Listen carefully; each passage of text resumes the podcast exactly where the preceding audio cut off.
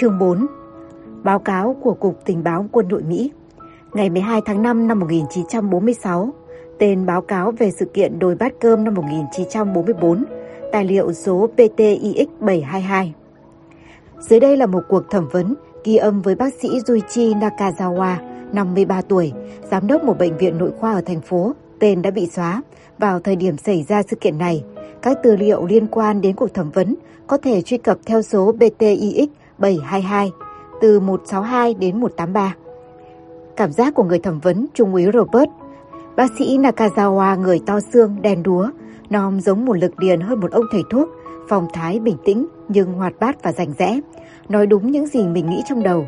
Đằng sau cặp kính là đôi mắt có cái nhìn rất sắc và linh hoạt, trí nhớ của ông có thể tin cậy được. Đúng vậy, hồi 11 giờ sáng ngày 7 tháng 10 năm 1944, tôi nhận được một cú điện thoại của ông hiệu phó trường địa phương. Tôi gần như là bác sĩ của trường, vì thế nên có chuyện gì là họ gọi tôi trước tiên. Ông hiệu phó rất hoảng hốt, ông nói với tôi rằng cả một lớp học đã bị ngất xỉu trong khi đi ra ngoại hái nấm trên đồi. Theo ông, tất cả đã hoàn toàn bất tỉnh, chỉ có cô giáo phụ trách là còn tỉnh và cô chạy ngay về trường cầu cứu. Cô cuống cuồng đến nỗi tôi không thể nắm được toàn bộ tình hình. Tuy nhiên, vẫn rõ ra một điều xác thực, 16 em học sinh đã gục ngã trong rừng. Vì bọn trẻ đi hái nấm, cho nên ý nghĩ đầu tiên của tôi là chúng đã ăn phải nấm độc và bị liệt. Nếu đúng là như vậy thì rất khó chữa trị. Các loại nấm khác nhau, có độ độc khác nhau và cách điều trị phải theo đó mà thay đổi. Điều tối đa chúng ta có thể làm là bơm hết các thứ trong dạ dày ra. Tuy nhiên, trong trường hợp ăn phải loại có nồng độ cao, chất độc có thể nhanh chóng ngấm vào máu và việc cứu chữa có thể là quá muộn. Ở vùng này, hàng năm vẫn có nhiều người chết vì nấm độc. Tôi nhét mấy loại thuốc cấp cứu vào túi thuốc và đạp xe thật nhanh đến trường. Hai cảnh sát được báo tin đã tới đó rồi. Chúng tôi biết là phải đưa bọn trẻ bất tỉnh về thành phố, nên cần tất cả những sự hỗ trợ có thể huy động được. Tuy nhiên, phần lớn thanh niên đã ra mặt trận, thành thử chúng tôi đành bằng lòng với lực lượng có trong tay. Bản thân tôi, hai viên cảnh sát, một thầy giáo lớn tuổi, ông hiệu trưởng và ông hiệu phó.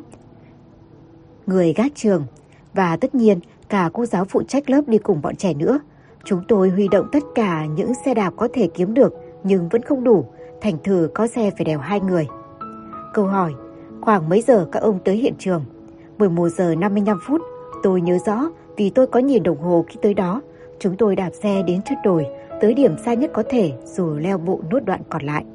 Vào lúc tôi đến, có mấy em đã hồi tỉnh phần nào. Theo tôi nhớ thì độ 3-4 em, nhưng chúng không tỉnh hoàn toàn, kiểu như loạn trọng bò bốn chân, số còn lại vẫn phủ phục. Sau một hồi, một số khác bắt đầu hồi tỉnh, thân thể quằn quại như những con sâu khổng lồ. Thật là một cảnh tượng rất kỳ lạ. Bọn trẻ đã gục xuống ở một khoảng đất bằng. Nòm khác thường, tự như toàn bộ cây cối đã bị bốc gọn đi cho nắng thu dọi chiếu vào. Và tại đây, 16 học sinh tiểu học nằm phủ phục la liệt trên mặt đất. Một số bắt đầu cựa quậy, một số vẫn hoàn toàn bất động, tưởng đâu như một vở kịch tiền phong chủ nghĩa. Trong một lúc, tôi quên bẵng nhiệm vụ của mình là chữa trị cho bọn trẻ và chỉ đứng ngây ra nhìn cảnh tượng đó. Mà không phải chỉ riêng tôi, tất cả mọi người trong nhóm cứu trợ đều phản ứng như vậy. Tạm thời bị tê liệt bởi những gì họ nhìn thấy. Nói thế này nghe cũng kỳ, nhưng tôi có cảm giác như vì tình cờ chúng tôi được chứng kiến một cảnh tượng mà đáng ra người bình thường không được phép thấy. Đây là thời chiến và với tư cách là thầy thuốc, tôi luôn chuẩn bị để đối phó với bất kỳ tình huống nào. Mặc dầu ít có khả năng xảy ra điều gì ghê cớm ở nơi hẻo lánh này, là công dân Nhật Bản, tôi sẵn sàng làm bổn phận của mình một cách bình tĩnh. Nhưng khi trông thấy cảnh này, người tôi thực sự đông cứng lại. Tôi mau chóng vùng ra khỏi trạng thái này và bế một đứa trong đám trẻ lên, là một bé gái. Người nó chẳng còn chút lực nào và mềm oặt như cái táp. Nó thở đều đều như bất tỉnh. Tuy nhiên, mắt nó vẫn mở, đưa qua đưa lại như roi tìm một cái gì đó. Tôi rút một chiếc đèn pin từ trong túi đổ ra, soi vào đồng tử của nó, hoàn toàn không phản ứng gì. Đôi mắt vẫn hoạt động ngó nhìn một cái gì đó, nhưng không biểu lộ một phản ứng nào với ánh sáng. Tôi bế mấy đứa khác lên, xem xét, tất cả đều y hệt như thế, không chút phản ứng. Tôi thấy quả là rất kỳ quái. Tiếp đó tôi xem mạch và nhiệt độ chúng, mạch từ 50 đến 55, còn nhiệt độ thì tất cả đều dưới 36 độ C, khoảng chừng 35,5 gì đó, theo trí nhớ của tôi. Đúng, đối với trẻ con ở tuổi này, nhịp mạch này là dưới bình thường. Thân nhiệt thấp hơn trung bình đến hơn một độ. Tôi ngửi hơi của chúng, không thấy gì bất thường, họng và lưỡi cũng vậy. Ngay lập tức tôi xác định rằng đây không phải là những triệu chứng của ngộ độc thức ăn, không đứa nào nôn mửa hoặc đi ỉa chảy hoặc tỏ ra đau đớn gì cả. Nếu chúng ăn phải cái gì độc hại thì sau chừng đấy thời gian, ít nhất một trong những triệu chứng đó cũng phải phát lộ. Tôi chút một tiếng thở phào nhẹ nhõm vì biết chắc đây không phải là ngộ độc thức ăn. Nhưng tôi vẫn không dò ra do đâu chúng bị như thế. Các triệu chứng giống như say nắng, trẻ con thường cục ngã vì say nắng vào mùa hè. Hiện tượng này tựa như lây nhiễm, hễ một đứa lan đùng ra, tất cả lũ bạn nó cũng lượt lượt cục theo. Nhưng đây là tháng 11 trong một cánh rừng mát mẻ cơ mà. Nếu một hai đứa bị say nắng thì còn khả dĩ, nhưng cả 16 đứa đồng loạt đổ cảnh thì thật phi lý. Ý nghĩ tiếp theo của tôi là về khí, một loại khí độc làm tê liệt thần kinh, tự nhiên phát sinh hay nhân tạo. Nhưng có trời biết làm sao khí độc lại có thể xuất hiện giữa một cánh rừng ở cái nơi khỉ ho cò gáy này. Tôi không lý giải nổi. Tuy nhiên, giả thuyết về khí độc khả dĩ còn giải thích được một cách logic những gì tôi nhìn thấy hôm đó. Tất cả đã hít phải nó rồi ngất xỉu và đổ gục tại chỗ. Cô giáo phụ trách không gục vì nồng độ khí không đủ mạnh để quật ngã một người lớn. Nhưng đến đoạn chữa trị cho bọn trẻ như thế nào thì tôi hoàn toàn hoang mang. Tôi chỉ là một bác sĩ nông thôn, không có kiến thức chuyên môn về khí độc. Chúng tôi ở một tỉnh xa xôi hẻo lánh, không thể gọi một chuyên gia đến được. Thực tế, một số đã khá lên một cách rất từ từ và tôi hy vọng rằng với thời gian tất cả sẽ hồi tỉnh. Tôi biết đó là một cách nhìn khá lạc quan, nhưng lúc đó tôi không thể nghĩ ra được điều gì khác, cho nên tôi đề nghị cứ để chúng nằm yên ở đó một lúc, chờ xem diễn biến ra sao.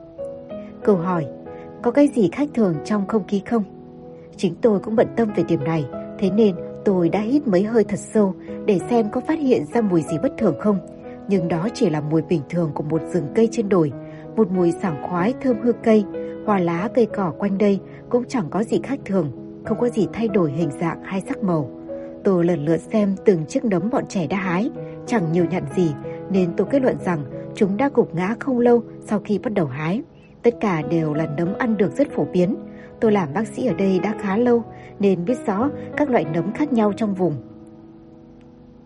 Dĩ nhiên, để cho chắc, tôi gom tất cả lại, mang về nhờ một chuyên gia xem xét giám định, nhưng tôi có thể nói tất cả đều là nấm thông thường ăn được. Câu hỏi, ông nói mắt bọn trẻ bất tỉnh vẫn được qua đưa lại, nhưng ông có nhận thấy triệu chứng hoặc phản ứng bất bình thường nào khác không?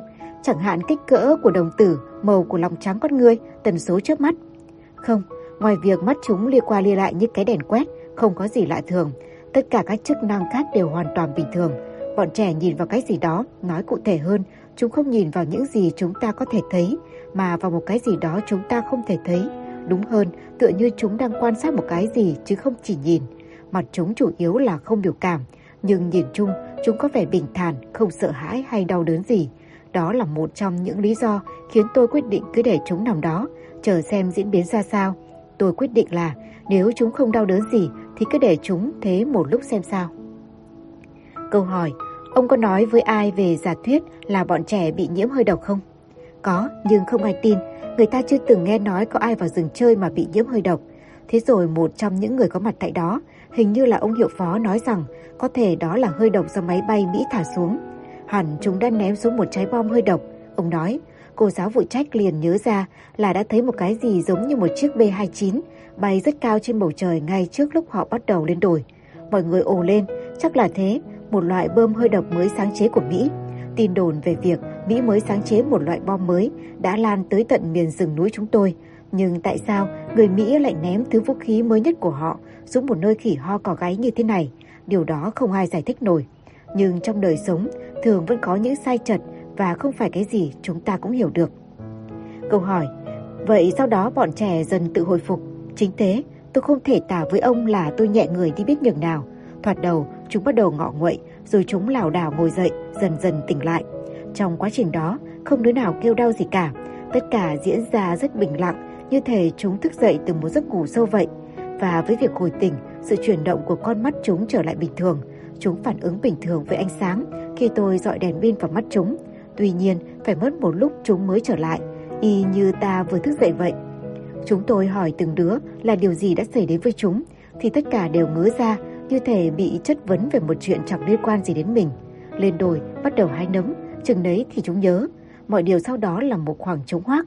Chúng hoàn toàn không ý thức gì về quãng thời gian ở giữa. chúng bắt đầu hái nấm, rồi màn tối chụp xuống, và giờ thì thấy mình nằm dưới đất, xung quanh toàn người lớn. Bọn trẻ không thể nào hình dung tại sao tất cả chúng tôi đều nháo nhác chân chân nhìn chúng với vẻ lo lắng đến thế trên nét mặt. Chúng có vẻ sợ chính chúng tôi hơn bất cứ cái gì khác. Buồn thay, một em không tỉnh lại được, một bé trai sơ tán từ Tokyo, tên là Satoru Nakata. Nếu tôi nhớ không nhầm, một bé trai xanh xao nhỏ quắt, đó là đứa duy nhất vẫn bất tỉnh, nằm sóng xoài trên mặt đất, mắt lơ láo đưa qua đưa lại. Chúng tôi phải cõng nó xuống đồi, những đứa trẻ khác tự đi xuống như không có chuyện gì xảy ra. Câu hỏi, ngoài thằng bé Nakata, không có đứa nào sau đó biểu hiện triệu chứng gì chứ? Không, ít nhất là về những dấu hiệu bên ngoài, chúng không biểu hiện triệu chứng gì bất thường cả, không đứa nào kêu đau hoặc khó chịu. Ngay sau khi trở về trường, tôi lập tức đưa từng đứa một vào phòng y tế để xem xét cho kỹ, lấy nhiệt độ, nghe nhịp tim bằng ống nghe, kiểm tra thị lực. Tôi đã làm mọi việc có thể làm vào thời điểm đó. Tôi bắt chúng làm một vài bài toán số học đơn giản, nhắm mắt đứng lò còn một chân, những thứ đại loại như vậy. Vì mặt thể chất chúng đều ổn. Chúng không có vẻ mệt và thấy thèm ăn. Vì chưa ăn trưa, tất cả đều kêu đói. Đưa cơm nắm cho chúng, chúng ăn ngấu nghiến. Mấy hôm sau, tôi ghé qua trường xem tình trạng của chúng ra sao. Tôi gọi mấy đứa trẻ vào phòng y tế, đặt một câu hỏi kiểm tra. Một lần nữa, mọi sự xem ra đều ổn. Từ cái trải nghiệm kỳ dị ấy, không còn lại dấu vết gì, về thể chất cũng như cảm xúc. Thậm chí chúng không nhớ được chuyện gì đã xảy ra nữa. Chúng dự lớp như mọi khi, ca hát, chơi trong giờ ra chơi, làm mọi thứ những đứa trẻ bình thường vẫn làm. Tuy nhiên, cô giáo chủ nhiệm của chúng thì khác, có vẻ như cô vẫn bị sốc. Nhưng cậu bé duy nhất bị nhiễm, Nakata, vẫn không hồi tỉnh. Nên hôm sau, chúng tôi đưa nó vào bệnh viện trường đại học Kofu. Sau đó nó được chuyển sang một bệnh viện quân đội và không bao giờ trở lại tỉnh chúng tôi nữa. Tôi không có tin tức gì của nó nữa. Sự kiện này không hề được đưa lên báo. Tôi đoán là nhà chức trách quyết định rằng nó sẽ chỉ gây hoang mang nên đã cấm không được nhắc tới. Nên nhớ rằng trong thời chiến, quân đội cố gắng dập tắt tất cả những gì họ cho là tin đồn vô căn cứ. Cuộc chiến tiến triển không thuận lợi, quân đội đang rút lui trên mặt trận phía Nam. Các cuộc đột kích tự sát nối tiếp nhau, những cuộc không kích của Mỹ ngày càng dữ dội. Quân đội sợ nhất là những tình cảm chiến tranh hoặc hòa bình chủ nghĩa nổi lên trong dân chúng. Mấy ngày sau sự kiện này, cảnh sát được phái đến, họ cảnh báo chúng tôi rằng trong bất kỳ hoàn cảnh nào cũng không được kể những gì chúng tôi đã thấy. Toàn bộ vụ việc này thật là kỳ quái và khó chịu. Đến tận hôm nay, nó vẫn là một quả tạ đè lên ngực tôi.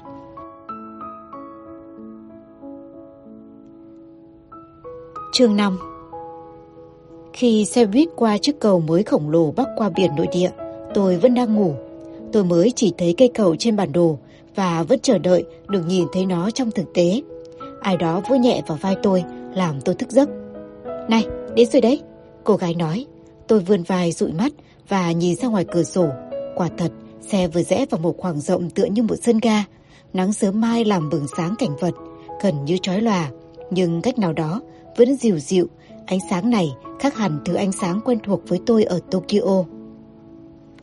Chào, chuyến đi dài ghê. Cô uể oải nói. Lưng dưới tôi như muốn gãy, còn gáy thì đau nhừ. Tôi cạch đến già, chẳng bao giờ đáp một chuyến xe buýt chạy thông đêm nữa. Từ nay tôi sẽ đi máy bay, cho dù có đắt mấy đi nữa, nhộn nhạo, không tặc, tôi cũng bất cần. Tôi hạ chiếc vali của cô và ba lô của tôi từ trên giá hành lý xuống. Tên chị là gì? Tên tôi ư? Phải. Saku. Cô nói. Còn cậu? Kapka. Tamura. Tôi đáp. Kapka Tamura. Cô nhắc lại. Tên kỳ nhỉ nhưng mà dễ nhớ. Tôi gật đầu. Trở thành một con người khác có thể là khó. Nhưng lấy một cái tên khác thì dễ ợt. Cô xuống xe, đần vali xuống đất và ngồi luôn lên đó. Rồi rút từ chiếc ba lô nhỏ ra một cuốn sổ tay, ghi mấy chữ, xé trang đó đưa cho tôi, có vẻ như là một số điện thoại.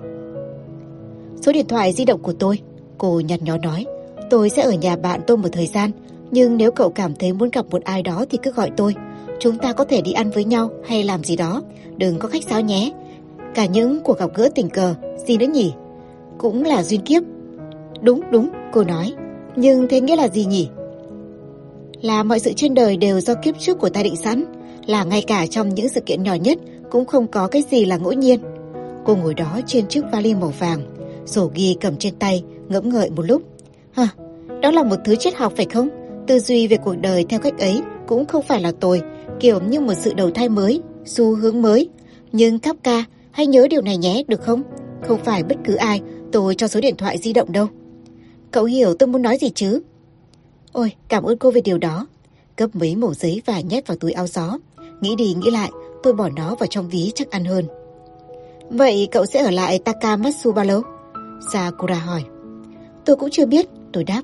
Còn tùy tình hình. Cô nhìn tôi đăm đăm, đầu hơi nghiêng về một bên. Ok, dù sao mặc lòng, hình như cô đang nghĩ vậy. Cô lên một chiếc taxi, khẽ vẫy chào và đi khỏi. Một lần nữa, tôi lại trơ trọi một mình. Sakura, tôi nghĩ không phải tên chị tôi, nhưng người ta có thể thay tên đổi họ khá dễ dàng, nhất là khi người ta đang cố tìm cách trốn tránh. Tôi đã đặt phòng tại một khách sạn doanh thương ở Takamatsu.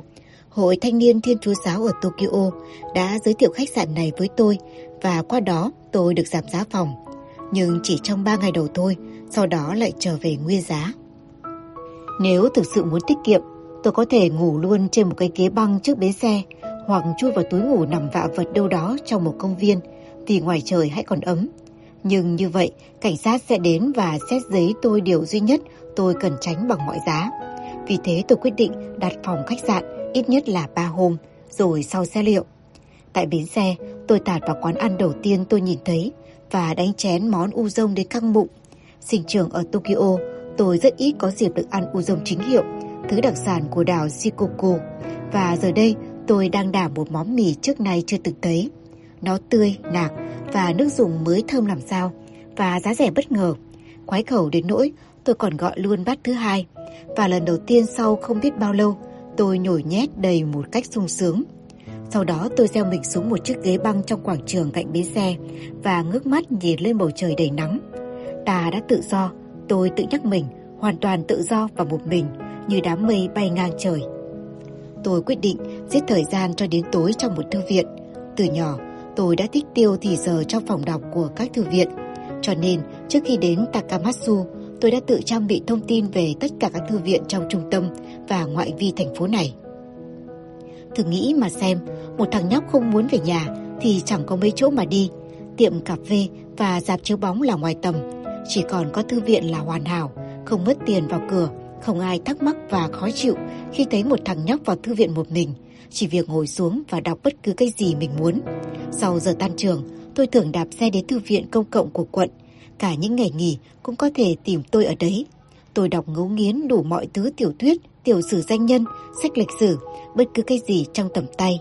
Khi đã ngốn hết sách trẻ con, tôi chuyển sang ngăn sách cho người lớn. Có thể tôi không hiểu gì mấy, nhưng tôi vẫn cặm cụi đọc đến trang cuối cùng.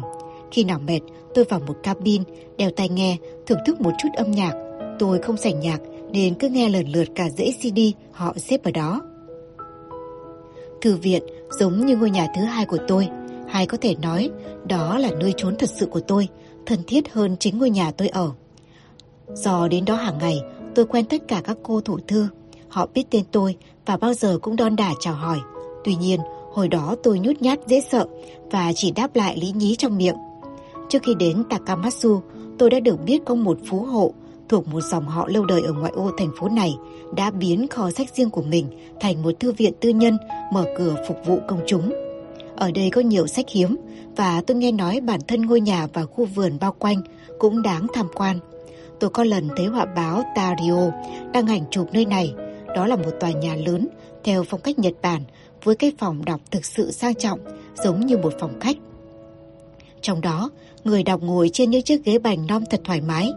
Vì một lý do nào đó, tấm bảnh đó thực sự lưu lại trong trí tôi và tôi rất muốn một ngày nào đó khi có dịp sẽ đến xem tận mắt.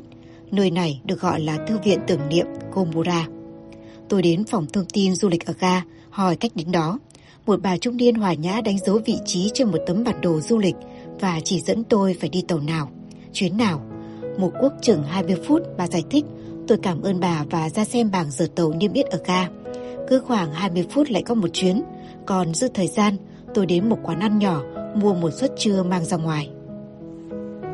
Tàu chỉ có hai toa ghép lại, đường tàu cắt ngang một khu thương xá cao tầng rồi đi qua một khu hỗn hợp gồm cả nhà ở lẫn cửa hàng xí nghiệp lẫn họ hàng. Tiếp đến một công viên và một khu chung cư đang xây dựng. Tôi áp mặt vào cửa kính. Hào háo nhìn như nút những cảnh vật xa lạ ấy.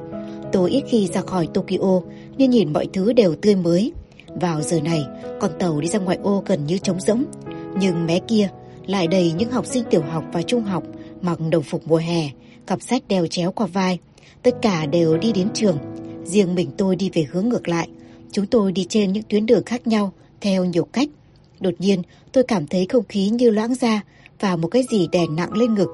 Tôi có thực sự hành động đúng không? Ý nghĩ đó khiến tôi cảm thấy đơn côi. Tôi quay lưng lại phía bọn học sinh và dáng không nhìn chúng nữa.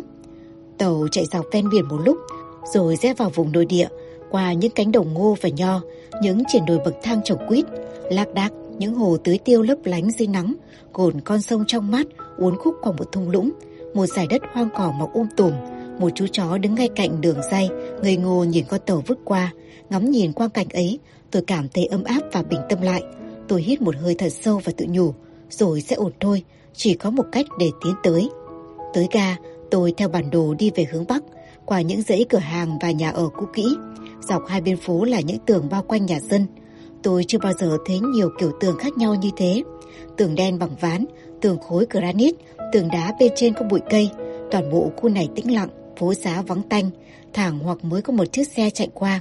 Không quý thoang thoảng mùi biển, chắc là biển cũng gần đây thôi.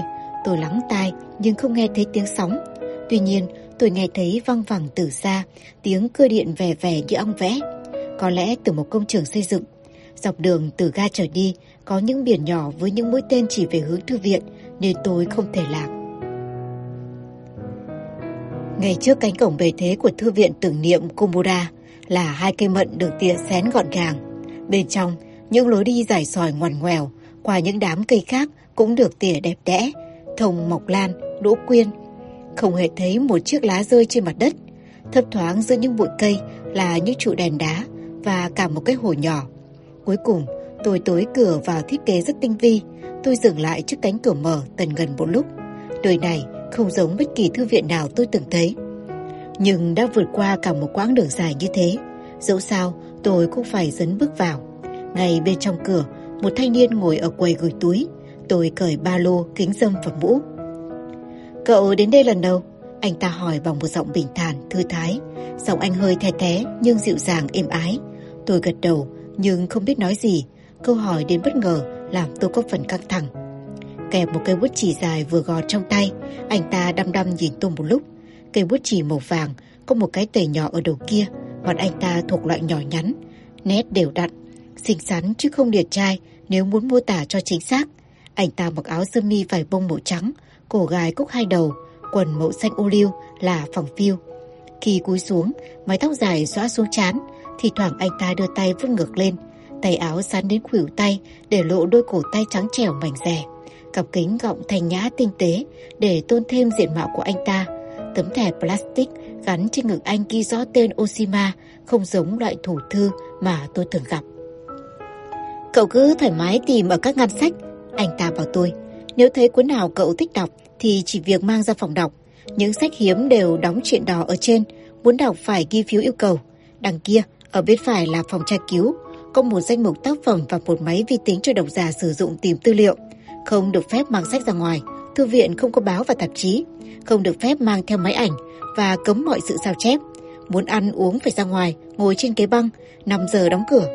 Anh ta đặt bút chì lên bàn và hỏi thêm, cậu đang học trung học à? Vâng, tôi đáp sau khi hít một hơi thật sâu. Thư viện này có hơi khác với các thư viện mà cậu quen lui tới.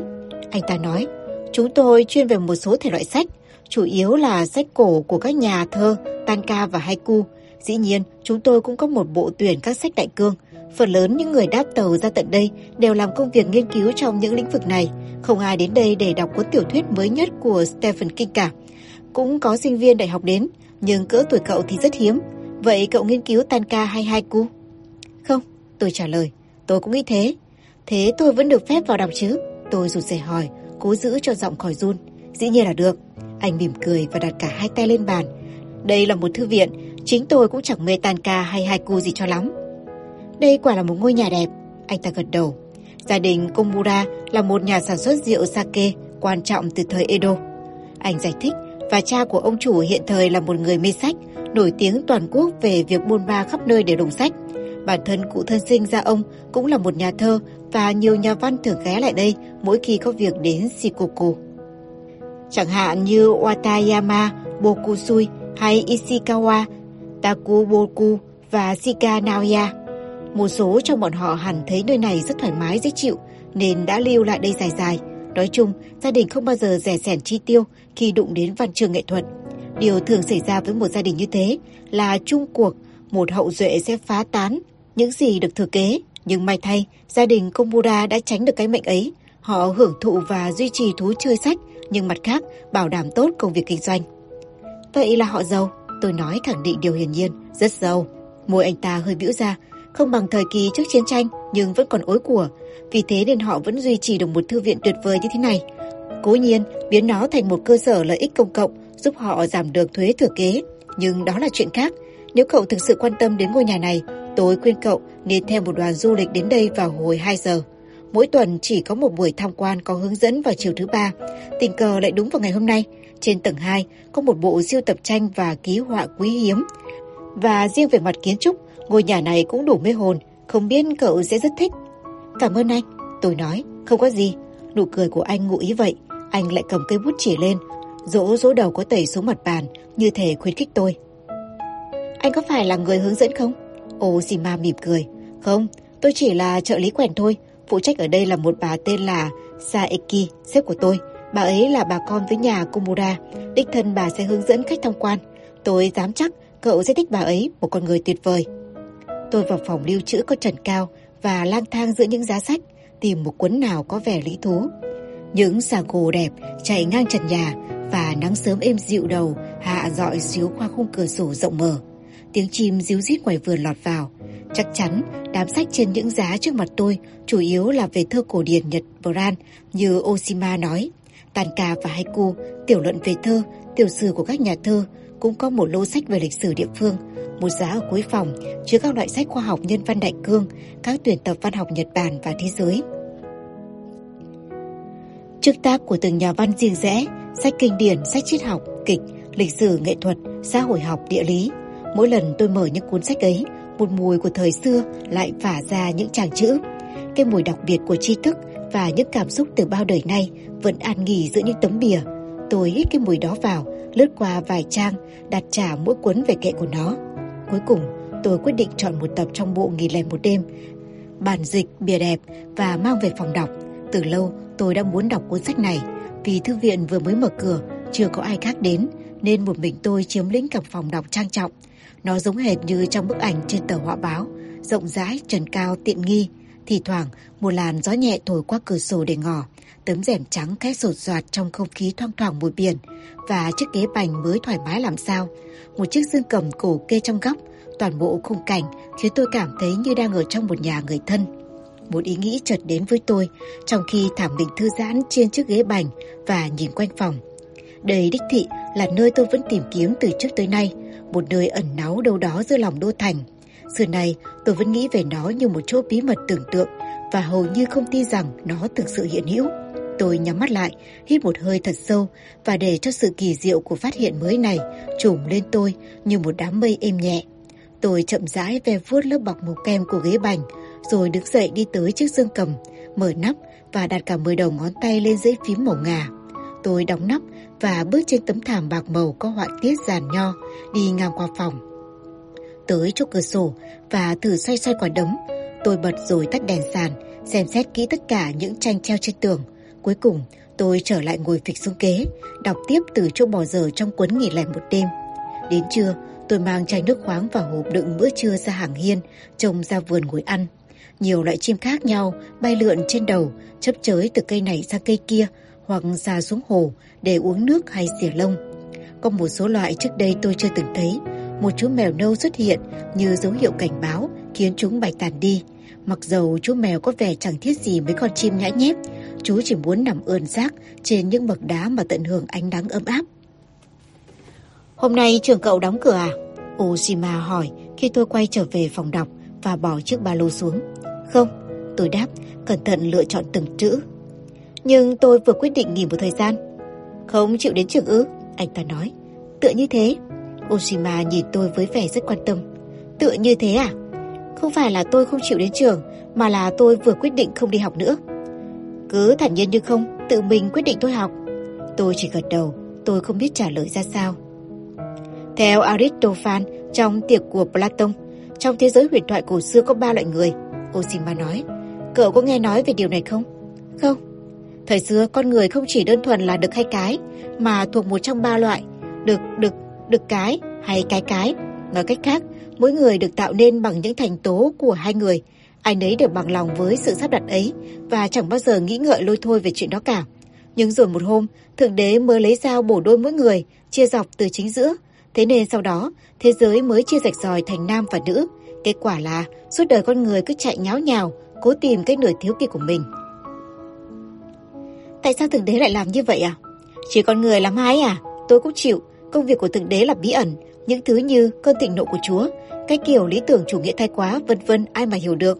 Tôi đoán đây là một sự trừng phạt đối với một tội lỗi gì đó, như trong kinh thánh, Adam và Eva bị đuổi khỏi vườn địa đàng ấy. Tội tổ tông truyền, tôi nói, đúng thế, tội tổ tông truyền. Oshima kẹp cái bút chì giữa ngón giữa và ngón trỏ, khẽ đu đưa như thể thử độ thăng bằng. Dù sao tôi vẫn thấy con người ta sống một mình thật là khó. Quay về phòng đọc, tôi đọc tiếp chuyện anh hề Abul Hassan, nhưng đầu óc tôi cứ lang bang ra khỏi cuốn sách, được đực, đực cái và cái cái. Đến 2 giờ, tôi đặt sách xuống, đứng dậy khỏi ghế và đi theo đoàn tham quan tòa nhà. Cô Saeki trực tiếp hướng dẫn đoàn, đó là một phụ nữ mảnh rẻ, khoảng 45-46 tuổi gì đó, theo ước đoán của tôi. Bà hơi cao so với thế hệ của mình. Bà mặc áo dài xanh lơ ngắn tay, ngoài khoác áo jacket đan.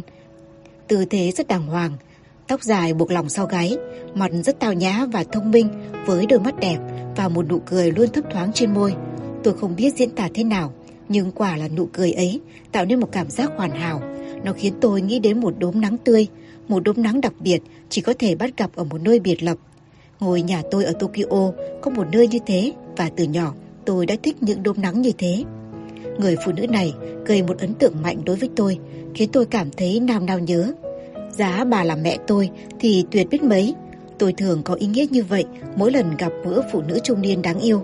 xác suất Saeki là mẹ tôi hầu như là số không. Tôi biết vậy, tuy nhiên vì tôi không hề biết mặt mẹ tôi, thậm chí cũng chẳng nhớ tên, nên khả năng ấy vẫn còn tồn tại đúng không? Không có gì loại trừ nó hoàn toàn. Gọi là đoàn tham quan, nhưng ngoài tôi ra chỉ có một cặp trung niên đến từ Osaka. Bà vợ thấp béo tròn, đeo kính dày như đít chai. Ông chồng gầy gò, tóc thô cứng đến nỗi tôi chắc phải dùng bàn chải sắt thay vì lược mới trị nổi. Mắt nhỏ chán rộng khiến tôi nhớ đến một pho tượng ở một hòn đảo phía nam, đứng dõi mắt về phía chân trời. Bà vợ cứ một mình làm cả cuộc trò chuyện đơn phương. Ông chồng thỉnh thoảng ậm ừ tiếng một để cho bà biết là ông còn sống. Ngoài ra, chốc chốc ông lại gật đầu để tỏ ra tán thưởng một cách đúng mực. Hoặc giả lầm rầm một câu bình luận nhát gừng mà tôi không sao nghe ra. Cả hai đều nai nịt như để leo núi chứ không phải để tham quan thư viện. Mỗi người mặc một chiếc vest, chống mưa có hàng tỷ túi, đi ủng thắt dây chẳng chịt và đội mũ đi rừng. Có thể là bao giờ họ cũng ăn mặc như thế khi đi du lịch cũng nên. Họ có vẻ cũng đàng hoàng, tôi không phải là kẻ thấy sang bắt quảng làm họ. Nhưng có họ, tôi yên trí hơn vì không phải là khách tham quan duy nhất. Bà Saeki bắt đầu thuyết minh về lịch sử của thư viện. Về cơ bản cũng giống như Oshima đã kể với tôi, gia đình Komura đã quyết định cống hiến thư viện cho sự nghiệp phát triển văn hóa của vùng bằng cách cho công chúng đến với bộ siêu tập sách và tranh tích lũy qua nhiều thế hệ. Một quỹ tài trợ lập trên cơ sở gia sản nhà Komura hiện quản lý thư viện này và thỉnh thoảng bảo trợ những sinh hoạt văn hóa như thuyết trình, hòa nhạc thính phòng. Bản thân tòa nhà được xây từ đầu thời Minh Trị năm 1868 với hai chức năng thư viện gia đình và nhà khách. Đến thời Taisho năm 1905, nó được cải tiến hoàn toàn, cất thêm một tầng và những phòng khách trú đẹp dành cho những nhà văn và nghệ sĩ đến thăm.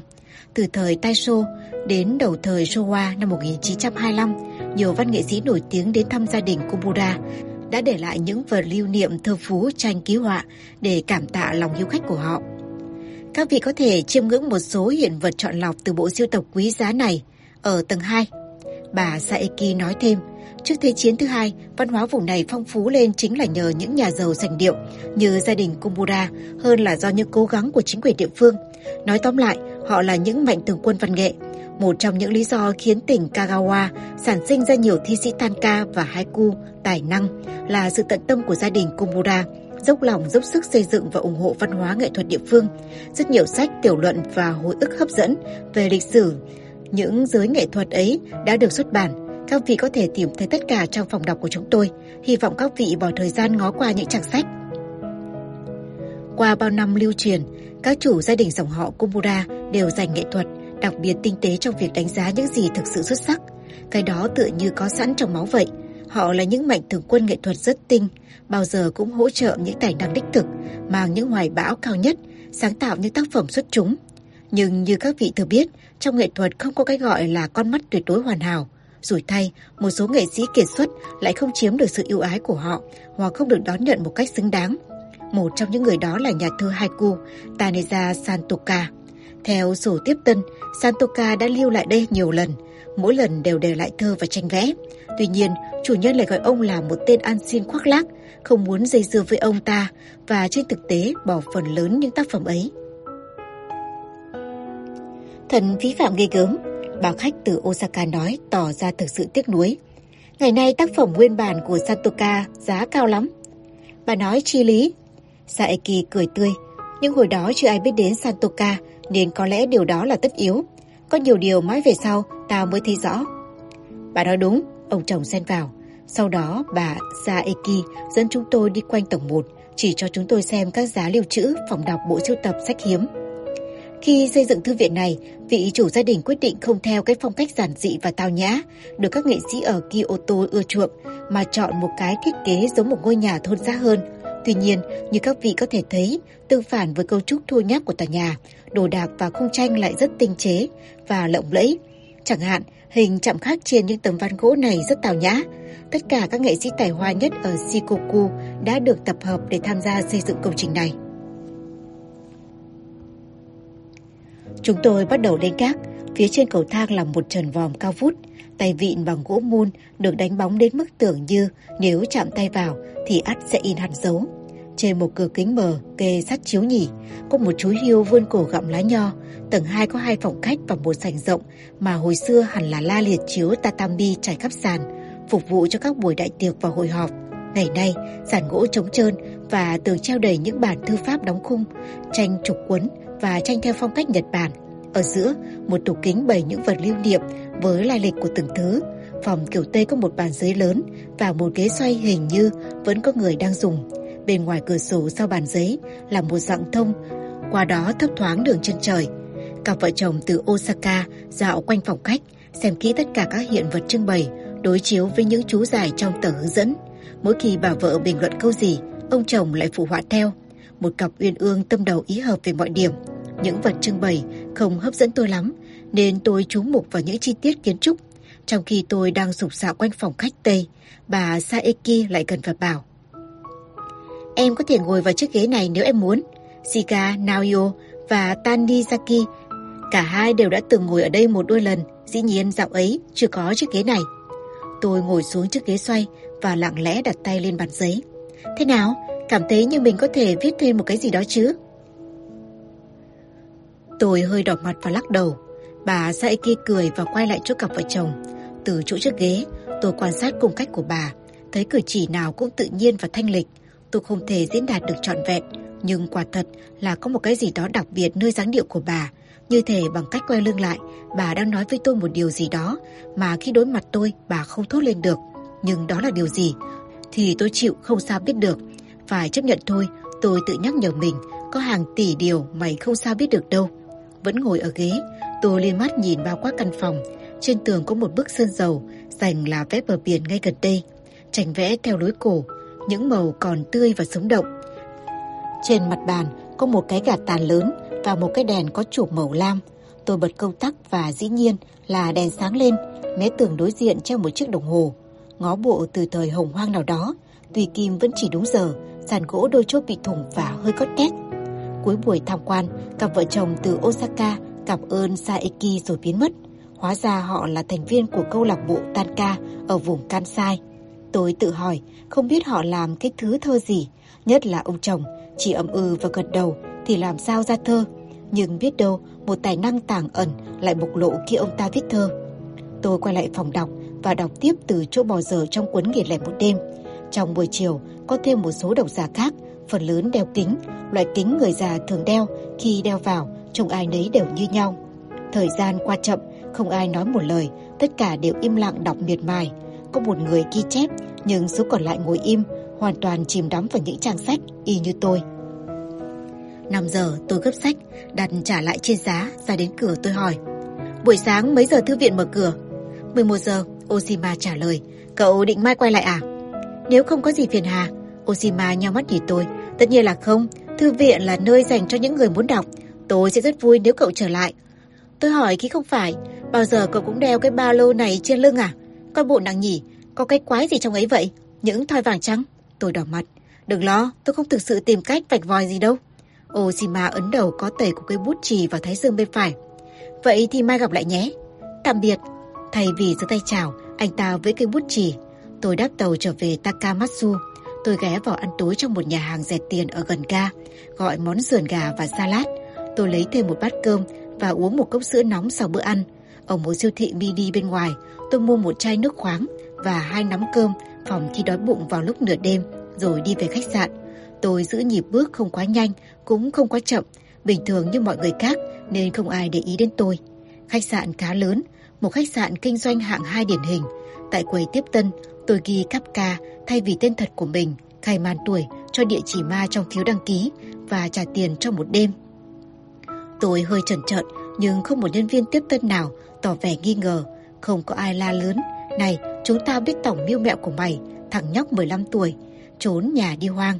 Mọi sự êm du hợp thức như thường lệ. Thằng máy đưa tôi lên tầng 6 trong tiếng lách cách dễ sợ.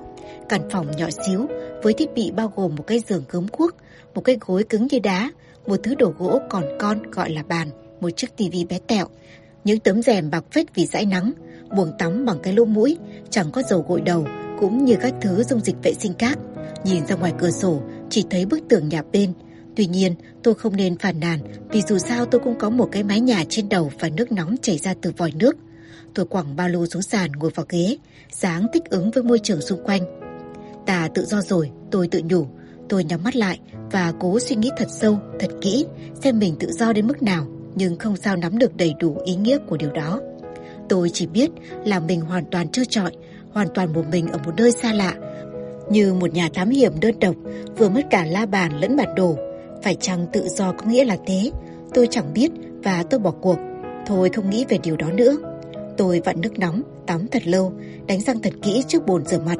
Tôi gieo mình xuống giường nằm đọc, đọc chán lại xem tin trên tivi. Nhưng so với những gì tôi đã trải qua trong ngày hôm ấy, tin tức có vẻ nhạt nhẽo và chán phèo. Tôi tắt tivi và chui vào chăn. Đã 10 giờ đêm, nhưng tôi vẫn không sao ngủ được. Một ngày mới ở một nơi mới toanh, lại là sinh nhật lần thứ 15 của tôi nữa, mà tôi đã qua phần lớn thời gian tại các thư viện khác thường đáng yêu đó. Tôi đã gặp một số người mới, Sakura Oshima, Saeki, ơn trời, chẳng có ai đáng sợ cả, phải chăng đó là một điểm lành. Tôi nghĩ đến ngôi nhà của mình ở Nogata, Tokyo, đến cha tôi. Liệu ông cảm thấy thế nào khi phát hiện ra là tôi đột nhiên biến mất, nhẹ nhõm chăng, bối rối, hay thậm chí là chẳng cảm thấy gì cả. Tôi dám cược là ông thậm chí chưa nhận thấy sự vắng mặt của tôi nữa kìa. Tôi chợt nhớ đến chiếc điện thoại di động của cha tôi và lấy ra khỏi ba lô. Tôi bật máy và bấm số điện thoại của nhà tôi. Chuồng réo, cách hơn 700 cây số mà rõ như ở phòng bên cạnh. Chột dạ, tôi tắt máy sau hội chuông thứ hai. Tim tôi vẫn đập dồn, máy di động vẫn hoạt động, có nghĩa là cha tôi chưa hủy hợp đồng. Có thể ông chưa nhận thấy nó đã biến khỏi bàn giấy của mình. Tôi nhét trở lại chiếc máy di động vào ba lô, tắt đèn và nhắm mắt lại. Đêm ấy, tôi chẳng mộng mị gì cả. Ngẫm lại, đã bao lâu nay tôi không nằm mơ. Nếu có thể, rất mong nhận được sự donate ủng hộ của các bạn. Thông tin donate có để ở dưới phần miêu tả để có thêm kinh phí duy trì việc đọc. Xin cảm ơn các bạn rất nhiều. Xin chào và hẹn gặp lại.